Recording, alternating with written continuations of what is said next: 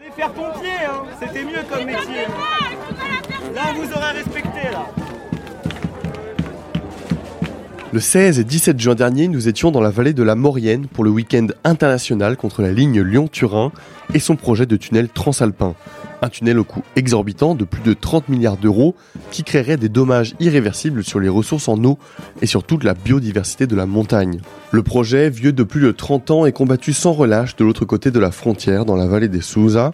Cette mobilisation dans la Maurienne rassemble plus de 4000 personnes suite à l'appel des soulèvements de la terre de Sudrail, de la Confédération paysanne et de collectifs locaux, mais également à l'appel du mouvement Notave et de collectifs italiens. En France, c'est une mobilisation inédite qui bénéficie du soutien de militantes venues de l'autre côté de la montagne. C'est peut-être le point de relance d'une lutte internationale dans la vallée de la Maurienne.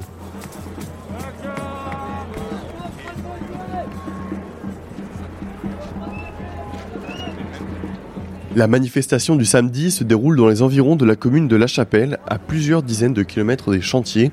La faute aux interdictions de manifester de la préfecture et aux pressions diverses des tenants du projet sur les communes agricultrices pouvant héberger le campement. Malgré tout, une manifestation combative s'est tenue, sous un soleil de plomb et sous le regard des hélicoptères de la gendarmerie.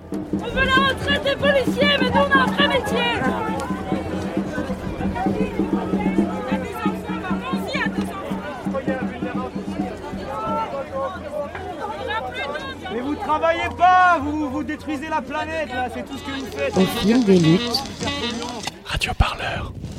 le son de toutes les luttes.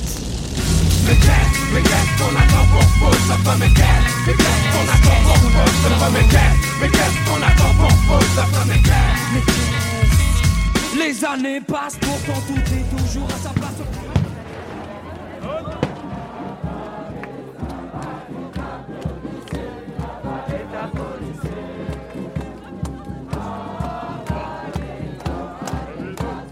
Quand tu vas dans, la vallée et tu connais les, les vieilles qui, parlent de cette lutte, euh, c'est pas possible de, rester impassible pour ça. Tu veux vraiment qu'il y ait une lutte populaire, vraiment qui... Oui, je pense que quand tu vas dans la vallée, tu veux euh, les chantiers, c'est pas possible de rester impassible. Moi, je trouve que ce qui est super intéressant dans le, dans le dialogue intergénérationnel, c'est qu'on peut vraiment se confronter avec des gens qui ont vu cette lutte naître et qui s'arrêtent pas, quoi. Ils et elles sont toujours là, euh, toutes les semaines, et, euh, et n'arrêteront pas. Et, et elles ont envie de parler, de raconter, de voir euh, les jeunes s'engager. Moi, c'est Lorenzo de Écologie politique et aussi de, de Mouvement Notable. Je suis Momo et je fais partie du collectif d'écologie politique de, de Turin également. On est aussi parti de Mouvement Notable, Mouvement Notable euh, côté italien, et on est, était un peu dans, dans l'organisation de cette, de cette journée parce qu'elle a été vraiment construite euh, dans tous les deux côtés, côté italien et côté français ensemble. Je pense que c'est comm- commencer à faire des choses ensemble parce qu'on on, sait que euh, dans cette part de la, de la vallée, euh, il n'y a pas une lutte euh, de 30 ans comme, comme dans l'Italie, mais avec cette, cette date, on a commencé à faire des choses ensemble pour relancer une lutte internationale, parce que cette lutte est internationale, pas seulement italien, pas seulement français, et je pense que la perspective est de continuer à faire des choses ensemble. Ce que je pense, c'est que peut-être un peu difficile parce que la lutte notable, c'est vraiment une lutte très enracinée et une lutte qui est vraiment euh, territoriale. Du coup, je crois ce que c'est important et ce qu'on doit un peu en réfléchir, c'est de comment euh, lier l'enracinement local non, avec des liaisons internationales. Par exemple, la, la lutte contre différents projets qui sont un peu pareils. Non? Et en Mexique, il y a une lutte contre notre train euh, ou, euh, je sais pas, des luttes contre des autres réseaux de transport de marchandises.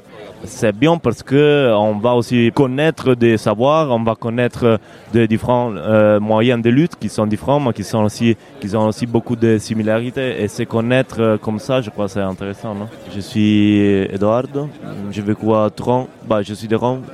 Je suis italien et j'ai vécu à Turin pour, euh, je crois, 4 ans, quelque chose comme ça. La vallée est vraiment, vraiment militarisée. Il y a de jersey, des barbelés partout, oui, partout dans San Didero et aussi dans. Et pensez que euh, les chantiers principaux a euh, de grandes lumières toute la nuit qui, qui gardent dans, la forêt. Pour faire écho à, à, la militarisation, le nombre de personnes qui sont en prison et qui sont allées en prison euh, ces dernières années est, est, est incroyable. Enfin, mais, mais, pour des trucs euh, aberrants, quoi. Enfin, vraiment. Euh, La di première fois qu'elle était en Vallée de Susa, c'était le 3 de juillet 2011 pour euh, une réponse qu'il y était euh, contre l'expulsion, ouais, l'expulsion de le euh, présidio, c'est comme le, c'est comme le, le lieu de, de l'Ecomita. ouais, il y a eu cette expulsion euh, de l'Ecomita euh, de la Maddalena. Caterina, militante notave et habitante de la Val des Susa. presidi appunto sono questi luoghi che... Et un presidio c'est un, c'est un lieu, un lieu que normalement c'est occupé.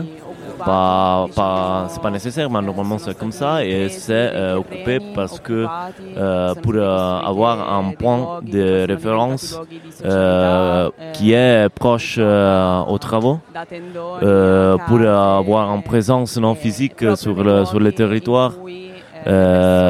Pour avoir en présence un contrôle sur le territoire où il y a les travaux, pour contraster les travaux non, et pour créer aussi un contrôle populaire du territoire. De, du territoire.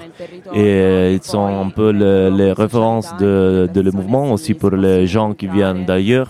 Et bah, normalement, quand on, y va en ballet, c'est la référence des présides et on, on va là et il y a aussi un peu envie partagée, tu vois, manger ensemble, discuter, tout ça.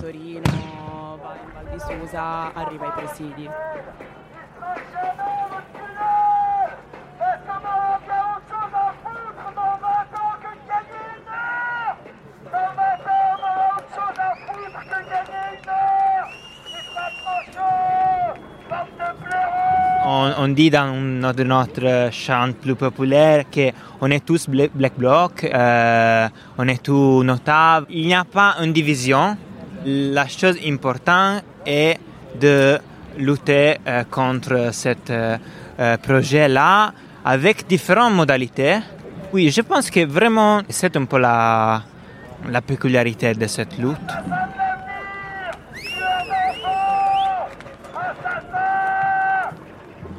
Je suis allé en festival Alta Felicita. Je suis allé de Rome, je crois, la première fois. Et le festival, c'est un peu le, moment un peu le, plus ouvert du mouvement. C'est un, un, des moments qui attire beaucoup de, de gens un peu partout l'Italie, non, tu vois. Et c'est un moment qui c'est un moment festif parce qu'il y a la musique, il y a les concerts, mais c'est un moment aussi de de lutte parce qu'il y a une grande manifestation, c'est la, une des plus grandes manifestations pendant l'année et je crois que c'était comme ça la première euh, que je l'ai rencontré la première fois euh, live, non, on dit ça. Et après, euh, bah, comme, comme je dis, je l'ai connu mieux quand je suis allé à vivre à Tron parce que j'ai commencé un peu à y aller de, de Tron parce que c'est très proche. Si tu es camarade, si tu as un peu de, des intérêts sur la politique gauchiste euh, et Tron, c'est vraiment, je crois, c'est, pas possible que tu vas pas rencontrer le mouvement notable parce, parce que c'est vraiment un peu un point de, un point de référence pour, euh, tout, pour tous les gens là.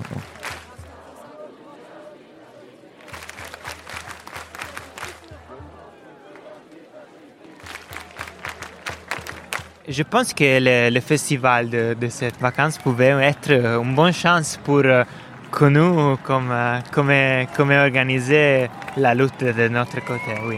Le festival Alta Felicita aura lieu le mois prochain, du 29 au 31 juillet, dans la vallée des Souza. Ce week-end, tout a été fait pour barrer la route à la mobilisation. Plus de 2000 gendarmes ont été déployés pour protéger les infrastructures du chantier. Selon nos collègues de Politis, 107 interdictions administratives de territoire ont été déposées, empêchant ainsi des dizaines de militantes d'Italie de franchir la frontière. On recense également pas moins de 50 blessés côté manifestantes. Le mercredi suivant la mobilisation, le ministre de l'Intérieur, Gérald Darmanin, a annoncé en Conseil des ministres la dissolution des soulèvements de la Terre. Grâce au travail de nos services de renseignement et grâce aux autorités italiennes que je voudrais ici remercier, une centaine d'éléments radicaux venus d'Italie ont pu être bloqués à la frontière.